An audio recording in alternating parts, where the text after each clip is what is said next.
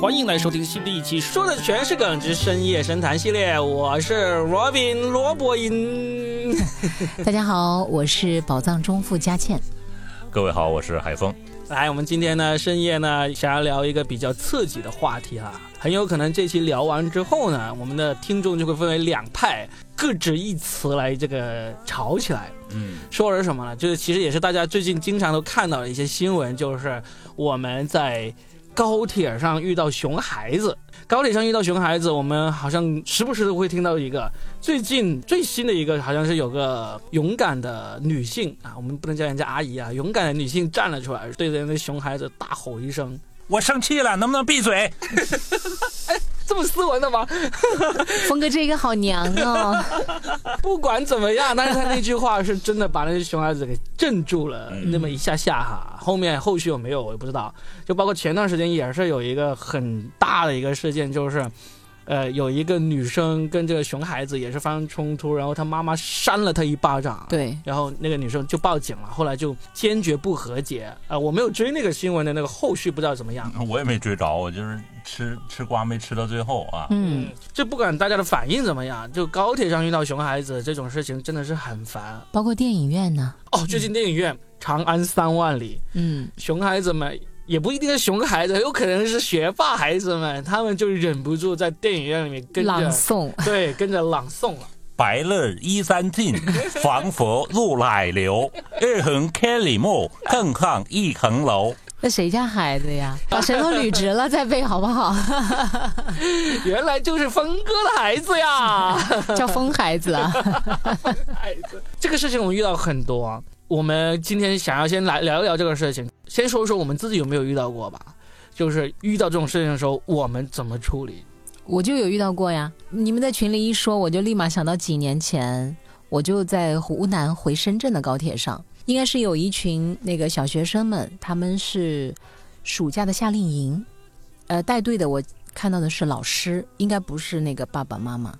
然后当时他们正值大概就下午两。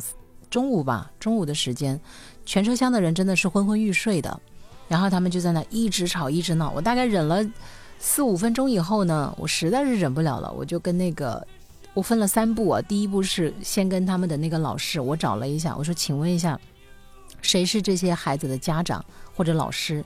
然后就有一个中年的戴眼镜的一个妇女就说，哦，呃，什么事？我说现在大家都在休息，能不能让孩子们安静一下？他说好，他也没有道歉，然后就是说，哎，你们给我安静一下，就是大概说了这么一两句吧，就敷衍了一下，不叫敷衍，但是也没有多认真吧。我们是出来玩的，我们要快乐。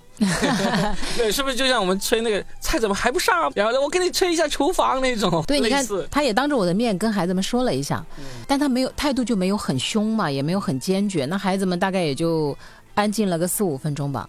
我第二次又找他，我说能不能再安静一下？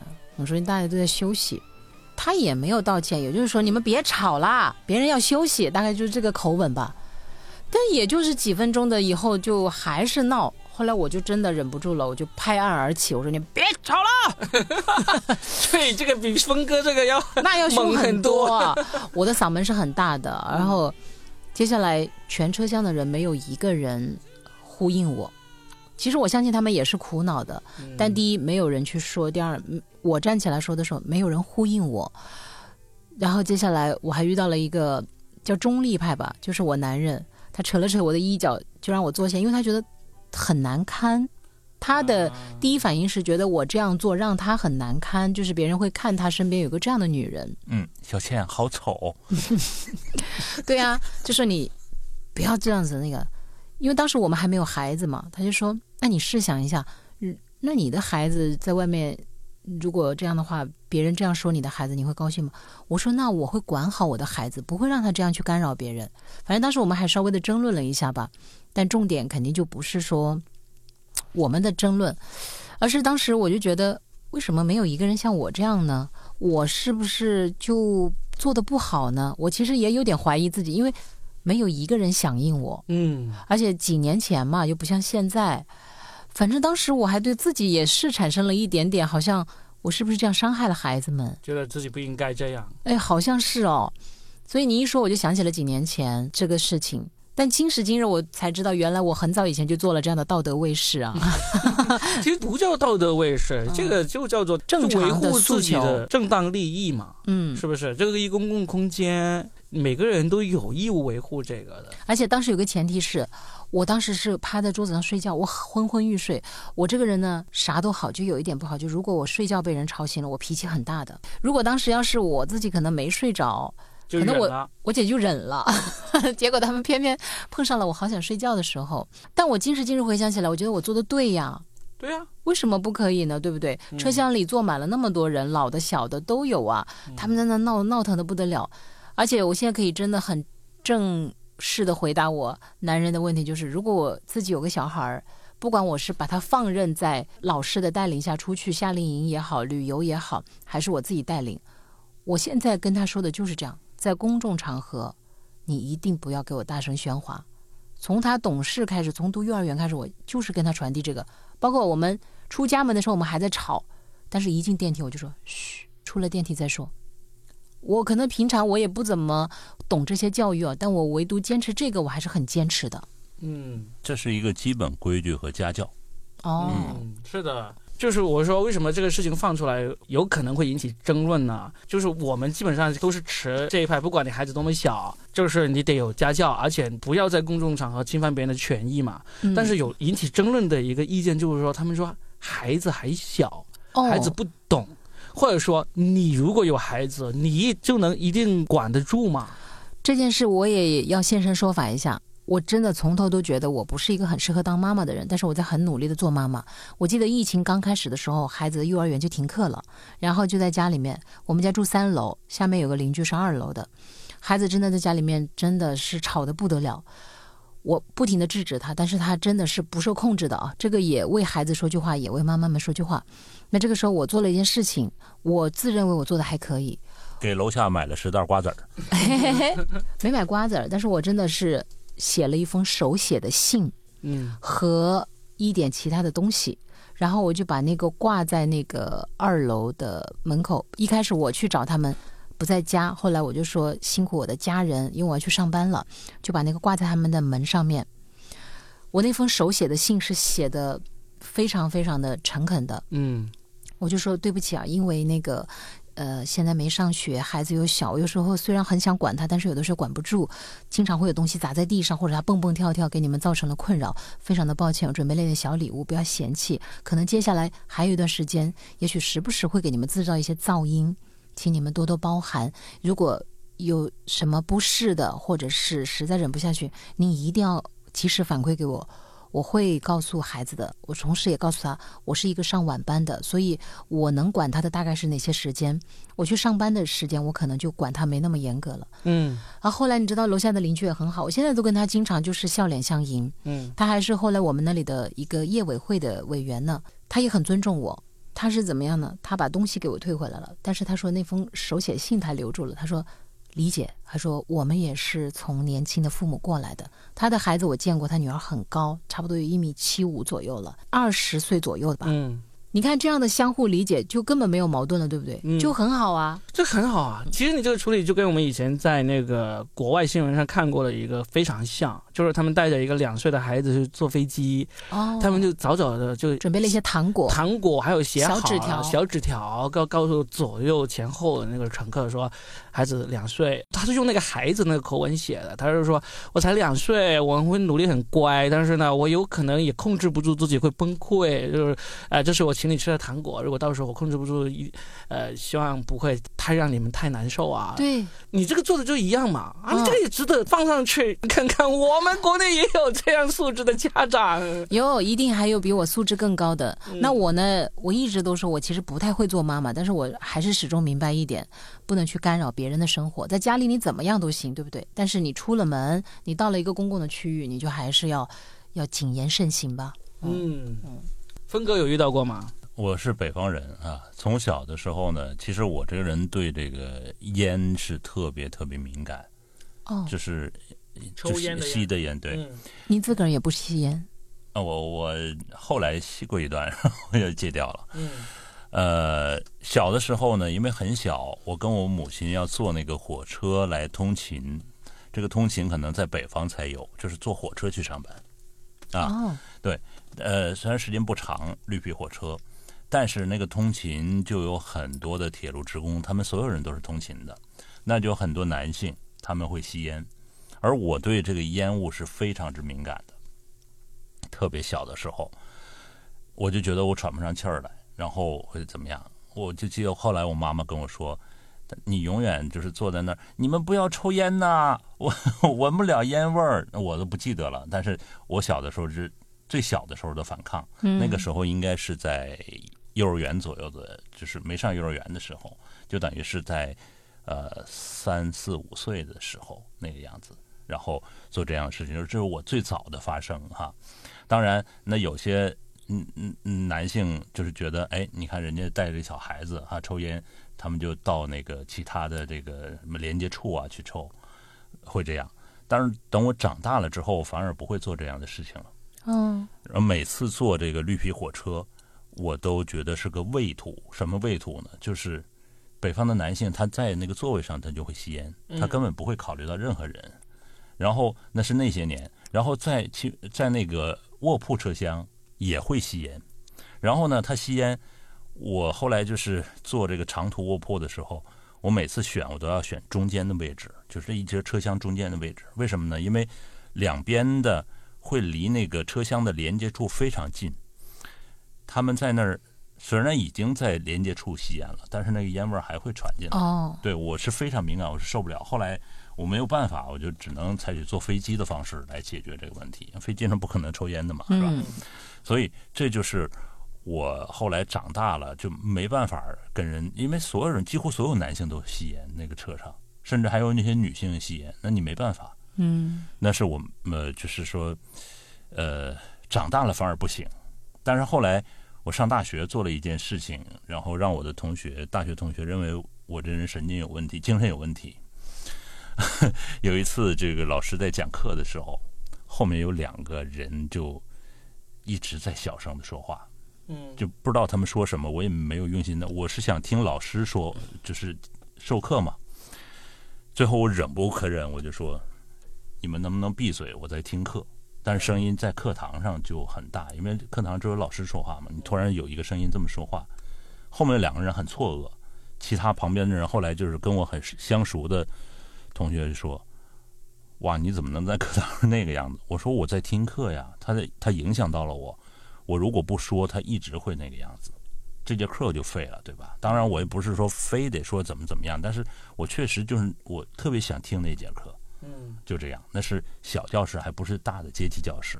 嗯，所以这个其实不只是说在这个高铁上，反正我们说到的是，凡是在一些公共空间，你的利益，甚至是大多数人的利益都被小部分人给侵害的时候，我们会怎么做？一个是主体，一个是客体嘛。嗯，有的时候你也会妨碍别人呢、对对不对？对我有说到一个，就是因为我一直很注重这种公共空间这个不妨碍别人这个事情嘛。我女儿刚出生，我们第一次带她上火车的时候，其实我们是很紧张的。多大？一岁多，一岁多一点点，很担心他会突然间就是控制不住那种。就是当时我们还想了很多办法，包括我们拿了那种摇篮啊，就是很方便可以迅速的把它盖起来，这样声音可以小一点那种。但是很幸运，就是好像还挺懂事，一上火车就睡。他第一次坐高铁从深圳坐去武汉四个小时，他睡了三个多小时，所以基本上就没有遇到。然后呢，我跟你俩有点点不同，就是可能听我们的播客久了的听众都知道，我其实脾气应该是比你俩要火爆一点那样的人。我反而是在那个火车上，基本上没有遇到过就忍不了别人，然后就制止别人这种事情。也有可能比较幸运，没有遇到特别过分的那种。呃，也有可能我经常买的都是一等座的原因。这开玩笑啊，我骂你骂你，是 money。有超能力是吧？算是比较幸运，比较少遇到。但是去年我不是去了一趟新疆嘛，就发生过一次在公众场合制止别人，制止到发生冲突，然后报警的事情。我当时从新疆回来，我一直想要说这个事情，但是好像一直没有遇到可以说这个事情的一个合适机会啊。今天可以说一说了。嗯，就当时我们原告，请开始 开始你的陈述。感觉欲老弥坚。就当时我们是两家人一起去新疆嘛，总共六个人嘛，都是一家三口，就跟表妹一家。表妹的那个孩子是比我女儿大两岁的，当时一个三年级，一个五年级。我们在喀纳斯已经是已经游玩完了，那天早上就要离开喀纳斯了，结果一大早七点多就被旅馆叫醒了，全部人必须去一个核酸检测点排队做核酸。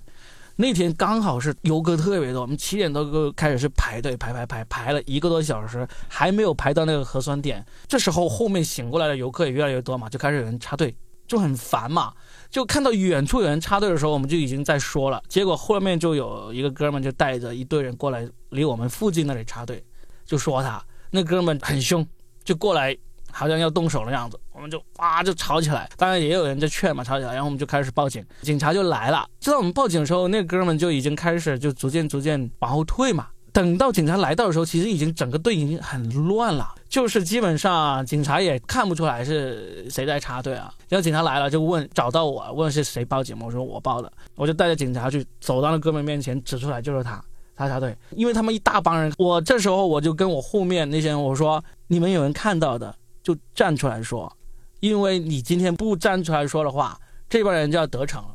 后面很多人都都指就是他，就是他，就是他，就是他这样子。哦，你好会那个 引导啊！对呀、嗯就当时就真的是，而且很有意思的就是我们在吵的时候，我们就是两家人六个人都同仇敌忾啊，真的是一起吵啊。革命友谊，对，然后退退，然后，对 对对，我女儿有做这个动作，然后就是那个大一点的孩子，我表妹家的女儿，她就悄悄的拿手机把那几个人都给录了下来。哎，是需要这样团队合作的。对，我们就而且团队合作。我觉得现在这个录像很重要，因为有的时候现场发生了什么，真的你过了之后，你再去诉说，好麻烦的。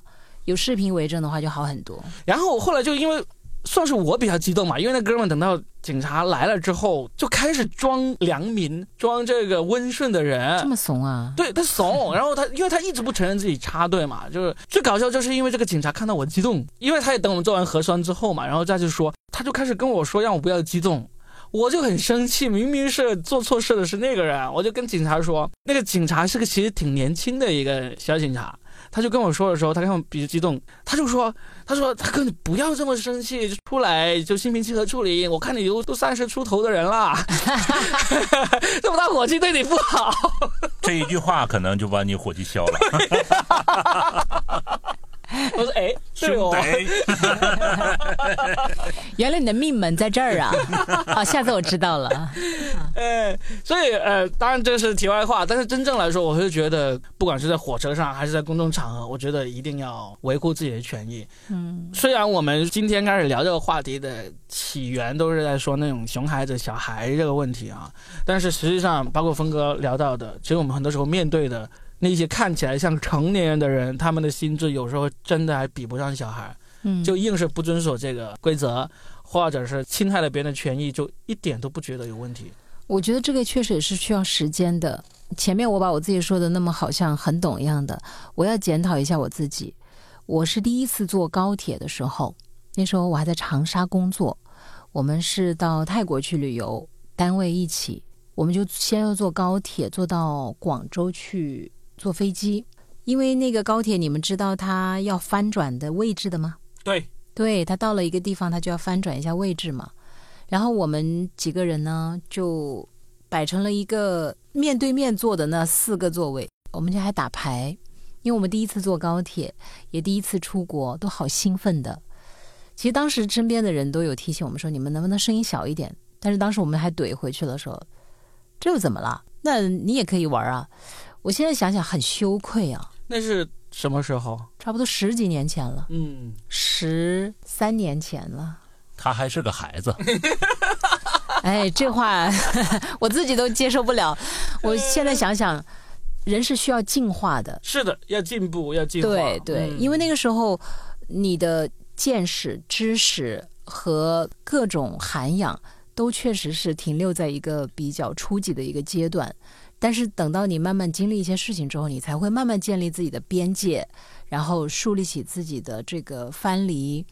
和他人之间如何保持一个距离，以及你和这个世界怎么相处，我觉得它其实是需要年龄、需要经历，也需要你不断的去学习才会有的。所以现在回头我自己去看当时那个女孩，也很没有素质啊，说句实话。但当时没素质的也不止我一个啊，就是一帮人，大家都好像。确实就可能没见过大世面，然后觉得哎呀，这个高铁好神奇啊，对不对？那么快，以前都是坐绿皮火车的，一下子进入到这样一个速度，而且又觉得我们要去出国了，觉得好洋气的，就是会有那种沾沾自喜、自以为是啊，很羞愧。也还有一个就是，原来好像人们对私有的空间不是那么那么的重视。对，既然到火车上，大家就是。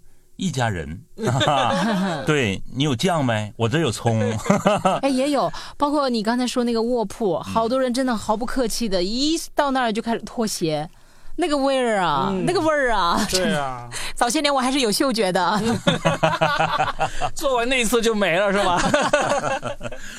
所以后来人们才懂得什么叫私密空间，什么有些空间是不容被侵犯的，慢慢慢才有这种意识。其实很早人们是有这种意识的，但是集体意识不是这样的。嗯，集体意识这个车厢就是大家。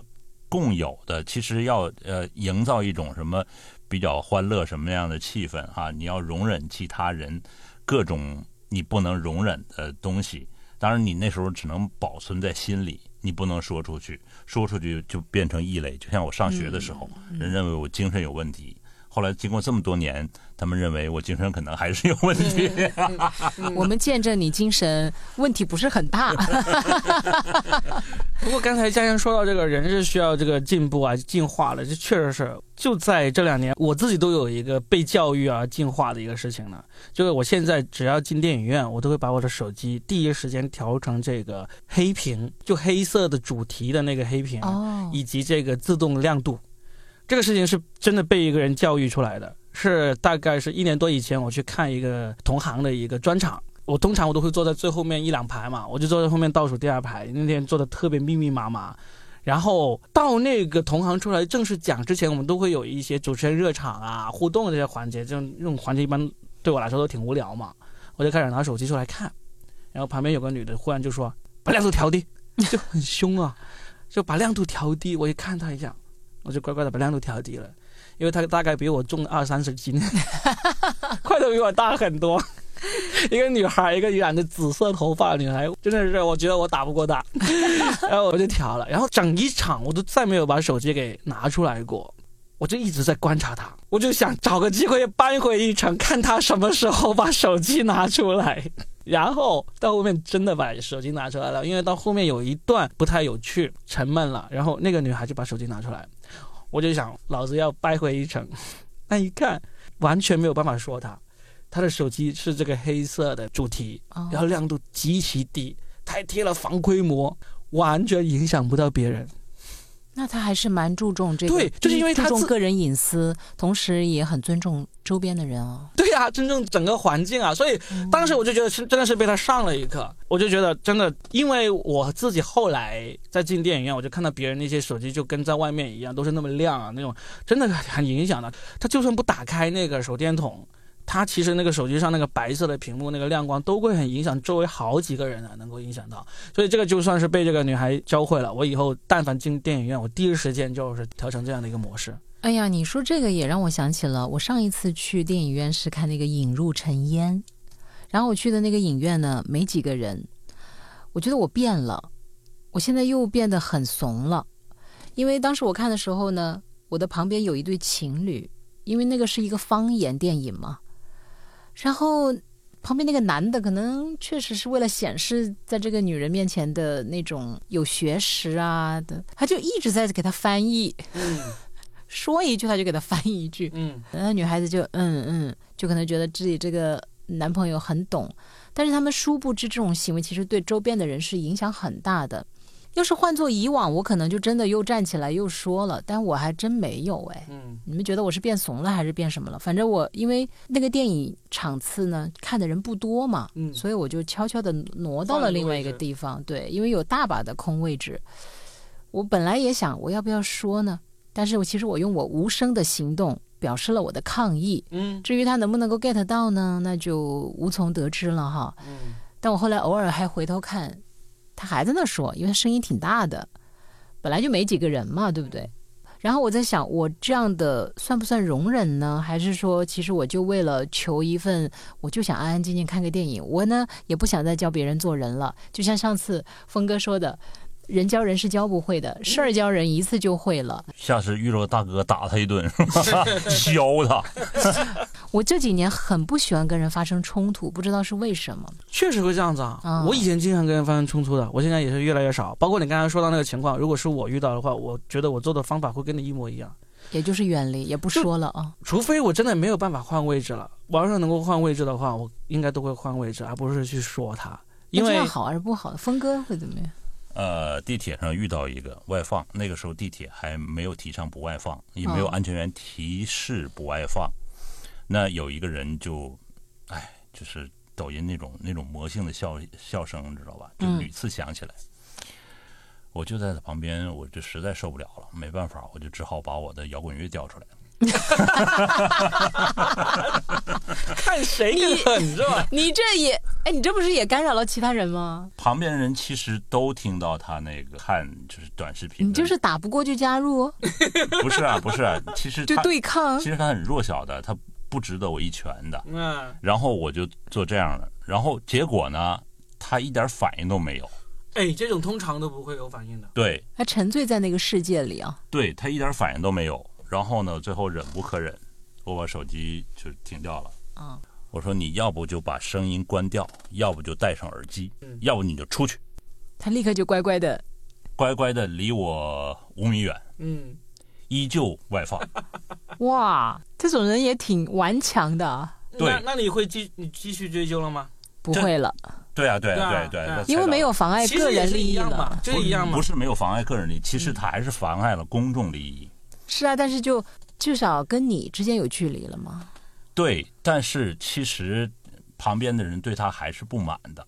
那肯定嘛，那对情侣也不止影影响我一个人，肯定旁边的人也受影响。这是别人就没这么做呀，但我就我觉得我们三个怂货原来都是也不是不是不是，真的不是，啊，因为其实我们是没有资格，我们是没有这个身份去维护一个公共利益的。就是我们有资格是保护自己的那个利益不受侵犯，维护一个公共利益呢。以前我们经常会要求，就是会包养这种维护公共利益的人。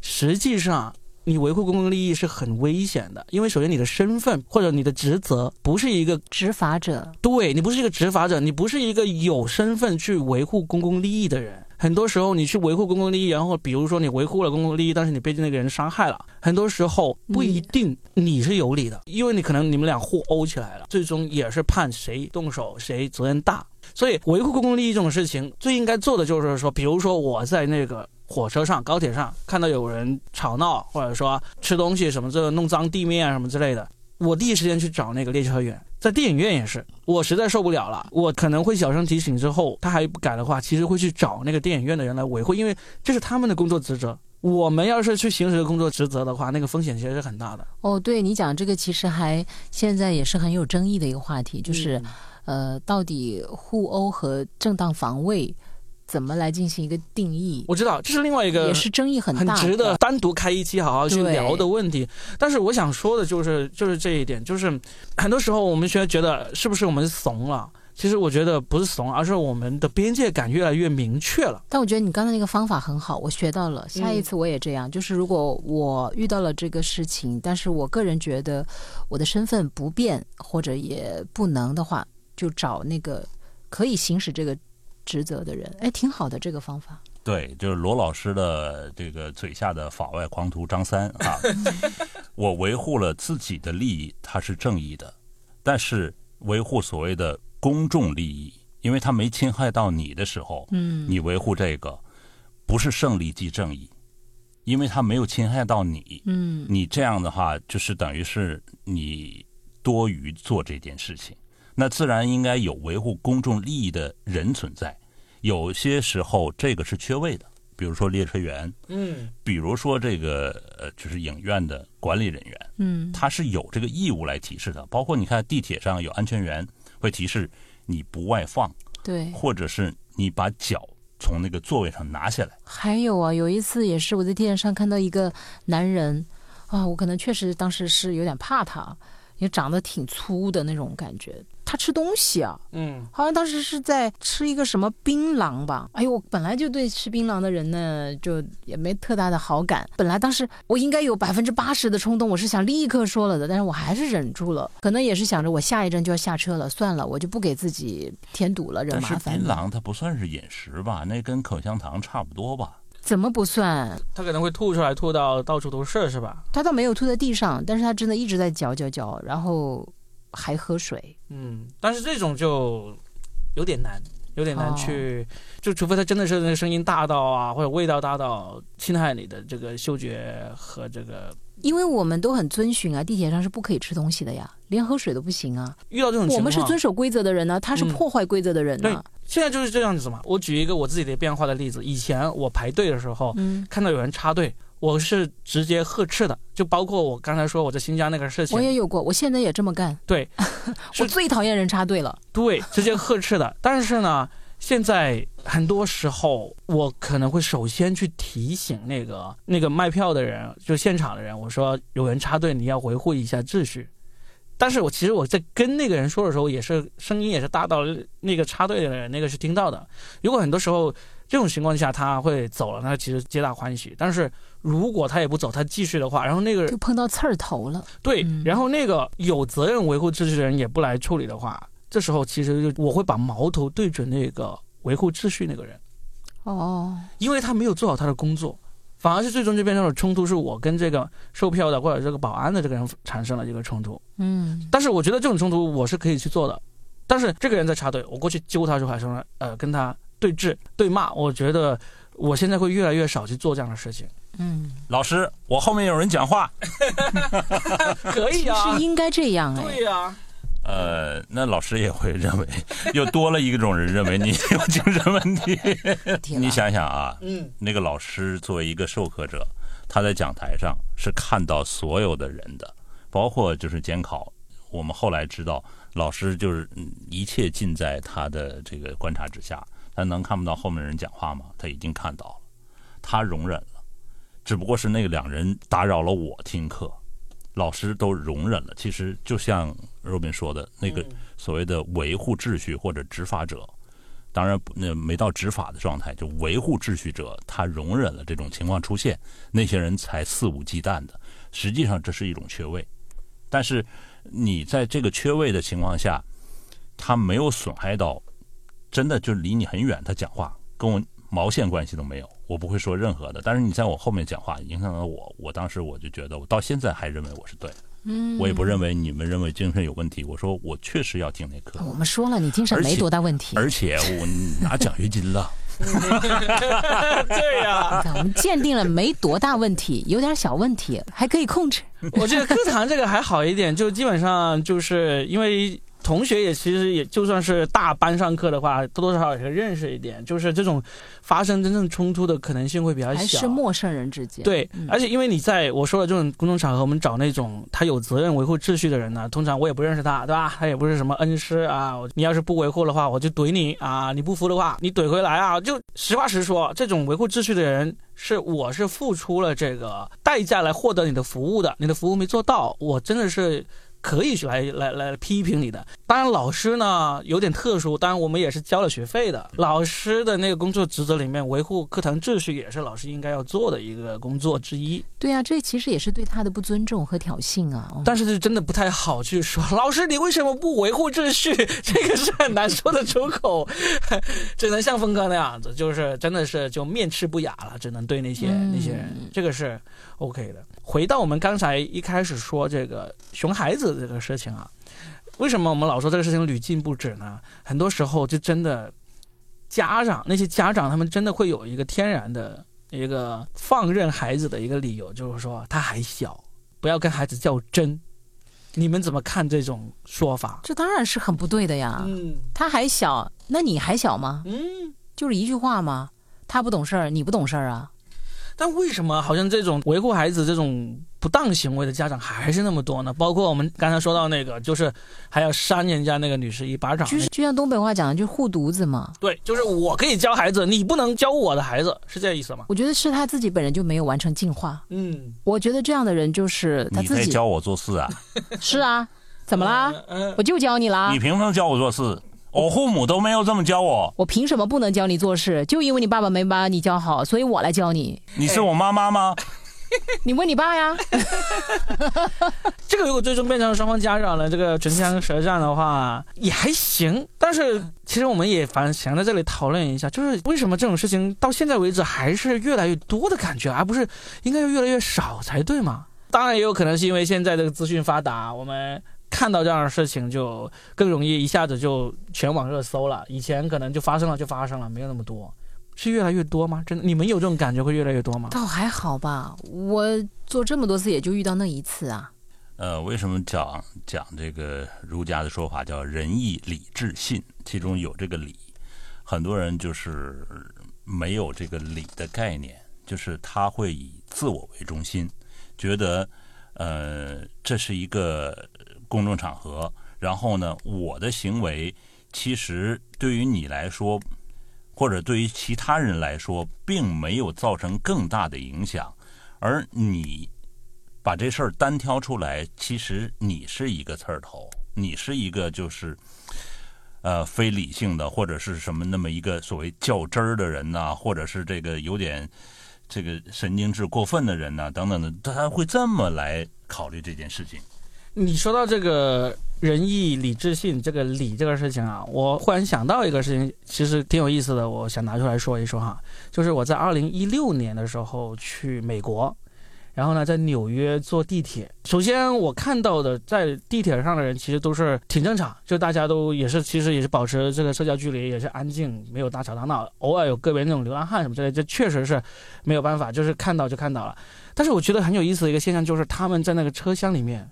他们列举了很多那些不文明行为，要求大家不要这样做，就包括你坐在这个座位上，那个双腿不要叉开，就侵占别人的空间，就包括不要呃扔垃圾，不要乱扔垃圾，这些列得很细。当时我第一反应就是说，我说，哎，不是说西方文明社会嘛，怎么这些最基本的东西你还要这么详细的给列出来，让大家不要这样做。然后呢，我也看就是。会做这样行为的人多不多？其实是不多的，极少极少的。然后回来的话，我就对比一下我们的地铁，其实我们没有列的这么详细。这时候我就想到一个问题啊，就是说我们很多时候说仁义礼智信的时候，是说一个笼统的概念。我们希望每个人都有理，我们希望每个人都文明。但是对于这个文明和有理这个规范有没有定得很细？我觉得其实是定得越细，越说明大家有章可循。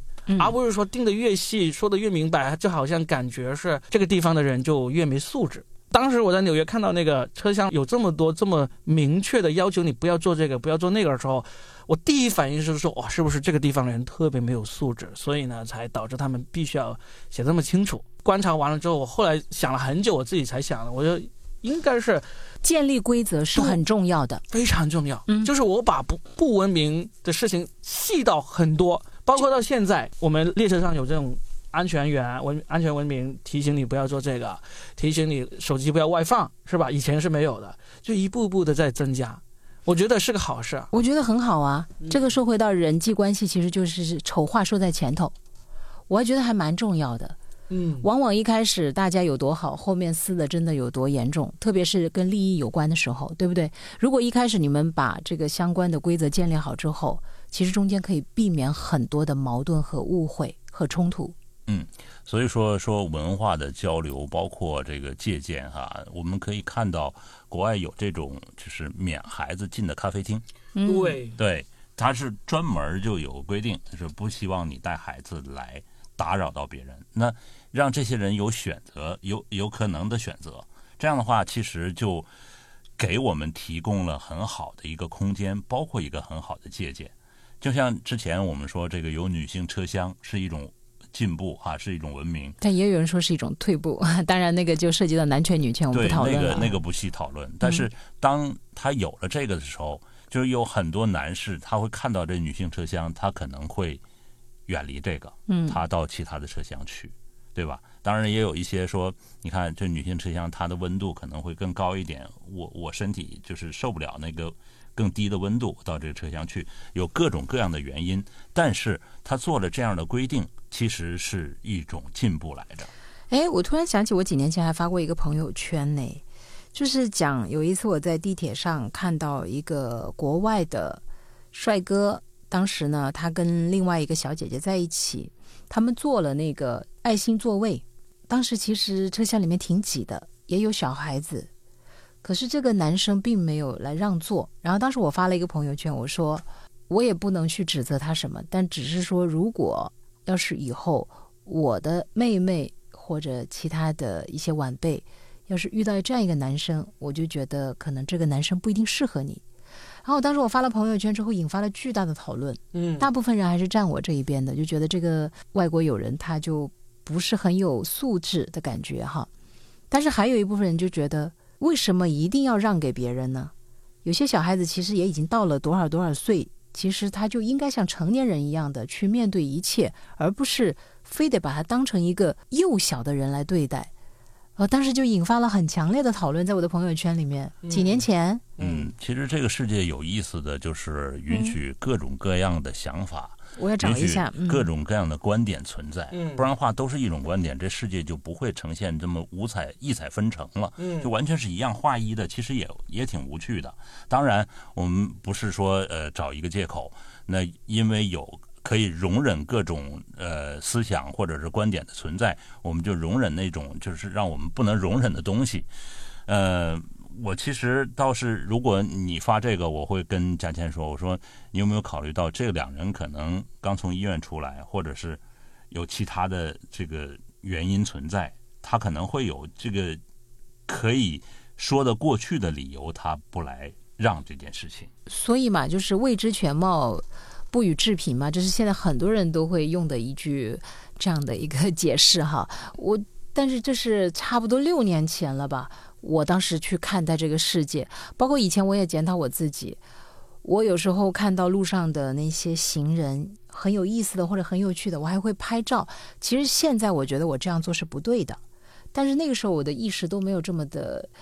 强烈就是肖像权这个事情，他人的隐私，可能我拍他，我能不能发在社交媒体上？其实我要征得别人的同意的。包括我拍他，其实可能是属于一种偷拍。当然，我肯定不是用来干坏事儿，我是觉得它很有意思，或者我觉得它很漂亮。那你看这些东西都是一点一点的在不断的进行一个演练和演变的。对，既然我们播客有那么多人听啊，我也说一嘴，就是有些人在比如说遇到排队的时候啊，人好多啊，他要拍张照片，嗯我往往会低下头。我不是说怕我被禁禁，我觉得这是对我的一种不尊重和不礼貌。你是想告诉别人这样的东西，但是如果有人把它放在社交媒体上，我倒不怕我出现在哪个地方，嗯但是我觉得我会很不舒服。为什么你要拍到我呢？对吧？这个就是侵犯了其实我的个人的利益。我本来是想说你不要拍我啊，但是后来想想，我就低下头就好了，对不对？就嗯就解决掉了嘛。嗯，对啊，不要在成都太古里被拍到就可以了。等我的身材再好一点点呢，不过，你像嘉谦刚刚说到你那个朋友圈的那个事情啊，我自己的看法是，我只确保我自己遇到这种需要被让座的人，我会让就够了。看到那些不让座的人，我其实我现在是不会去说说他，或者说甚至是发个朋友圈感叹一下，我可能都不会去了，因为毕竟我们也真的不知道人家为什么不让，对不对？最近有一个动态动画，就有人把这个故事有一个反转，再反转方式给做成了动图，就是有一个年轻人坐在那个座位上，有个老年人，就是说很老的老年人，就谴责他为什么不给自己让座。然后那个年轻人就是我给你让座，然后一站起来，那个年轻人是个残疾人，然后呢就瘸着一条腿，就很惨的走了。嗯，然后那个老人家就开始很后悔，就开始扇自己嘴巴，扇自己嘴巴，说自己不应该这样子。一直到他死了之后，去到那个奈何桥那里喝那个孟婆汤，喝的不够多，他还想起来说，我就为什么要让他给我让座？我以为说孟婆，你为什么给我剂量少了？没有，然后最后孟婆就给他一杯很浓的，他一喝下去，然后就好了。好了之后，他就指着那孟婆说：“你为什么不给我让路？” 那幅图很著名啊，大家可以找出来。那个很著名，就有人把它做成了一个动图。反正这也是呃为了搞笑了。那那说回来，其实我挺想讨论一下这个餐厅里面设立无孩童区这个做法。好像现在在国内好像还没怎么见到哈，至少在深圳我们没有见到过。据说在欧美国家以及亚洲的有一个国家非常流行，就是韩国。他们说韩国人是特别忍受不了小孩子在公众场合各种闹的。所以他们生育率降低啊。对，韩国的生育率好像是整个亚洲最低的。然后他们还设立这个无孩童区。所以呢，按照我们现在这么鼓励多生孩子的国策，我估计餐厅想要设立无孩童区，可能还会受到这个我们的管理部门的一个 反对嘛？其实它可以设立有孩童区和无孩童区，它做一个分隔就好了。我倒觉得，呃，作为一种尝试是进步。当然，可能不是每一个人都愿意牺牲自己来做这种尝试，但是我觉得这是一种有效的尝试。我倒是希望能够有这样的地方存在，因为有很多的时候，呃，我们是不愿意被打扰的，我们更愿意有这个比较私密的空间。为什么有包房有大堂呢？是吧？不仅仅是因为这个包房，呃，就是可能钱。呃，贵一点或者大堂钱便宜一点点，不是有些人愿意是那种热热闹闹的，就像吃流水席一样吃饭，而有些人呢，我就想安安静静的，呃，做个美男子。嗯，我觉得是出现这种无孩童区的这种餐厅呢，是一个好事情。嗯，我希望能够出现。刚刚在国内出现，我相信会引起挺多的讨论和甚至争论。但是我觉得，就是有时候你可以利用这个事情嘛。比如说，我们以前很多商场是特意写明不能携带这个犬只入内的，但是现在有很多商场，他们是特意标明本商场是宠物友好商场。允许你带那个宠物进去的，哦，就会变成一个你的卖点啊。那你设立这个无孩童区的餐厅也是一样。那你可能早期设立那个无孩童区，会吸引那些真的不喜欢被小孩子打扰的客人。但是当这种多了之后，又会有人设立一个餐厅说欢迎任何儿童，也会变成一个卖点。我觉得欢迎小孩还是不欢迎小孩，欢迎宠物还是不欢迎宠物，都变成你有有选择，有选择才是我们追求的一个。一个一个环境，我觉得是。哎呀，我我补一下啊，我其实之前那个可能记错了，但是我现在终于找到了我那条朋友圈，是这样子的一个情况：二零一八年三月十一号，地铁上很挤，目测女孩和老外是一对情侣，女孩站到了一个位置，这时候有一对母子上车，男孩五岁左右，女孩想站起来让座给母子，被老外男友强行摸头杀。按回去，他用流利的中文说：“不用。”那位母亲呢，有点不好意思说：“谢谢，不用。”女孩微微有些歉意。老外男友强势的指着墙上的字说：“看到了吗？这是女性优先座位。”女孩有点幸福羞涩的笑了。然后我的结论就是：如果她是我妹，我就让她分手。呃，对不起，我我之前可能记得有点差了啊。这个是最原本的一个当时的情况还原度。那如果是今天你才遇到这个事情，你还会是一样吗？今天，今天我不会这么的武断了。嗯嗯，真的。嗯呃，其实不仅仅是武断，还有一个就是你不该呃把你的道德观或者强加给我妹。对对对，还好我没妹。但是，假如说以后是我的女儿，如果遇到了这样一个男生，那我觉得首先第一看人确实也不能看一面，嗯不能通过一件事情就断定这个人是否啊值得托付，或者说要相守终生。但是因为当年确实二零一八年嘛，呃五年前了，我的各种人生观、世界观、价值观确实肯定跟今天是有差别的嘛，而且当时。也许那时候我是把爱情看得更重要的一个年龄阶段，所以我当下就觉得他虽然是维护了这个女孩，但我又觉得好像他不够爷们儿。但是我当时真的下面好多人就都在讨论，就是这可能也是中西方的一种文化观点，有的人就觉得这个男生做的没错，这是女性优先车厢，但是可能对于很多比较传统的中国人来讲呢，就觉得你一个大男人是吧，就还是得要让给这个小男孩做，而且你女朋友都愿意了，你为什么要阻止他呢？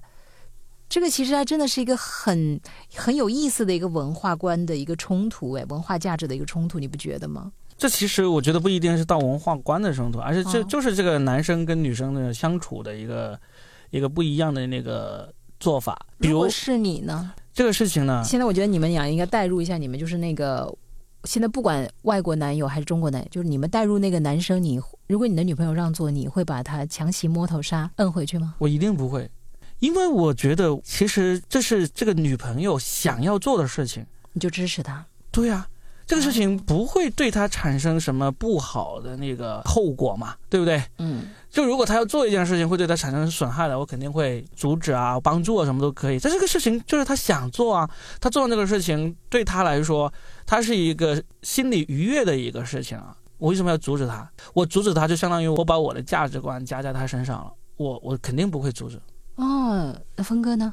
尊重的问题就是一个尊重的问题。嗯，呃，当时那个男男子是没有座位的，只是女朋友座位。对啊对，足够强壮的话，蹲下让女朋友坐你腿上，多好解决的问题，多甜蜜。但是其实我当时为什么会得出这个结论呢？我刚才又想了一下，我觉得我不需要代入说是我妹妹，如果是我的男朋友这样做的话，其实我肯定会对他这个人会有一个不一样的看法，好的看法是不好的看法，会稍微有一点点不那么好的看法。我还是希望我的这个男友是有大局观的人。哦，你是就从大局观这个角度去考虑，当然了，一个男人的魅力从哪体现出来？嗯有担当、有责任呐、嗯对不对？呃，我和呃我和若斌可能是男性的观点，就是尊重很重要。是啊，你看他尊重了没有嘛？他没有尊重这个女，他看似尊重了他，嗯实际上他是没有尊重他的。对，但是我们我不考虑，就是说他什么所谓大局观或者中国传统的思想，包括中国传统的这种氛围，这种我不是这么考虑的。我是考虑就是就像罗敏说的，他尊重了你的想法，你想做的事情他不阻止你，而且这件事情无伤大雅。对，嗯，若饼刚才说的很对，但是如果是一件很不好的事儿，不啊排除我的女朋友怀孕了或者怎么样。没怀孕啦，肯定我，嗯哎呦，我的眼光能那么 那么偏吗？我还拍了照片的，嗯所以我为什么得出这个结论，可能恰恰也代表了我对于伴侣或者是另外一半的一些观点，就是尽管他很爱我，假如我代入我自己，但是我觉得他在有些方面还是有偏自私的话。我肯定对他是有打折扣的呀，看法、就是因为一个男人去征服一个女性或者吸引一个女性，他肯定各个方面都是要均衡来考虑的，外形啊、内在啊、品质啊，还有诚信与否啊、担当与否啊，它是一个综合能力，肯定是从各个方面都来进行一个评判。他这么做看似好像是呵护了我，但我就觉得这个其实未免稍微的有点自私了一点点。对，这就说到我姥爷给我的三个恋爱的标准，嗯，其中之一，就是那个人他要爱所有的人，但是对于你是特别的爱的。如果如果他只懂得爱你，不懂得爱人的话，因为他给你的爱会转移的。嗯今天他能这么爱你，他改天也不爱你。那么，他是如果他是就像峰哥他的姥爷说的那个，如果他是一个具有大爱的人，那么其实你们的结局不会太差，就是因为他的人品是靠得住的。但如果说他就是一个，他虽然爱你的时候超级爱你，很霸道总裁式的爱，但他其实是一个狭隘的爱的话，万一有一天你们发生矛盾的话，其实这个后果也是很不能够去想象的呀。我想听一听峰哥老爷另外两个爱情忠告。省着说。他可能想不起来了。还没有编完。没有，我我记得很清楚，记得很真的记得很清楚。嗯省着说，就是到了那话题，你们记得啊，这是个扣子。对我现在想把这个话题勾回来，就今天其实，在想这个话题聊这件事的时候，我更想给那些呃孩子们，就是我说的孩子们是那种没成为成年人，或者是你年纪已经到了成年人，但是你的思维并没有成为成年人的那些人，因为在你思维不够成熟或者没有经历过那些事情的时候，你不知道面对别人侵害了你的这个利益的时候，你该如何面对？特别是学生时代，嗯哪怕是在上大学的时候，你都不知道该怎么面对这件事情。那呃，既然我们聊到这个，在回复当中，如果你们听到了，你们可以跟我们说，嗯，也可以告诉我们你们有更好的办法，在更年轻的时候就解决了这样的问题，也让我们同时学习一下。这个是我想跟各位说的。对，最后我也说一说我的一个总结。我我认为就是自己的利益一定要维护。那别人的利益的话，如果能帮，你可以尽你自己的这个力所能及的去帮一下，但是呢，不要勉强自己。最好还是找那些他们有职责去出手帮忙的人去帮，那才是真正的既能帮到别人又能保护自己的方法。这就是我想跟我们的听众，或者说想从这里听到我的意见的朋友总结的我的看法。嗯，我很多年前遇到事儿的时候，有一个前辈教我几个字，他说：“反正加钱就这样吧，就是没事儿不惹事儿，但有事儿不怕事儿。”嗯呃，我觉得其实可能也是接下来很长一段时间里面，我都会去认真执行的。没事儿咱不惹，嗯但是呢，有事儿咱也不要怕事儿吧。嗯，嗯是的，我听到就是呃，咱们仨的这个最后的安定的时候，脑子里有旋律。嘿嘿嘿嘿，装九州啊！该出手时就出手啊！红红火火闯九州啊！嘿呦嘿呦，我们下次再聊喽。我那个死亡金属的感觉怎么样？拜拜。拜拜。大河向东流啊，天上的星星参北斗啊。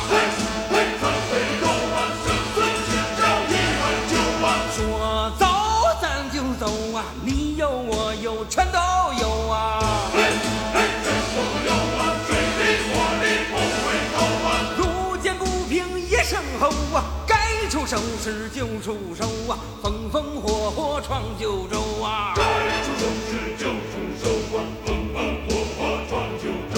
哎呀，一儿呀，嘿嘿儿呀，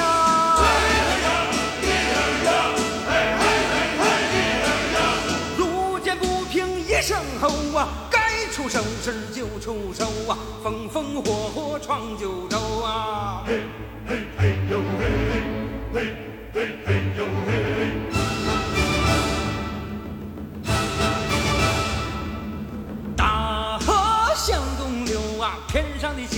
星星参北斗啊。说走咱就走啊，你有我有全都有啊。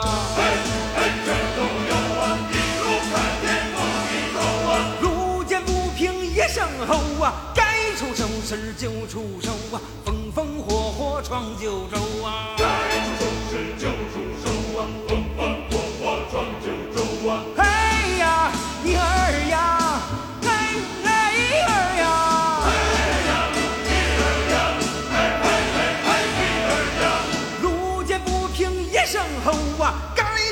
事就出手啊，风风火火闯九州啊！嘿嘿嘿呦嘿嘿嘿嘿嘿呦嘿嘿。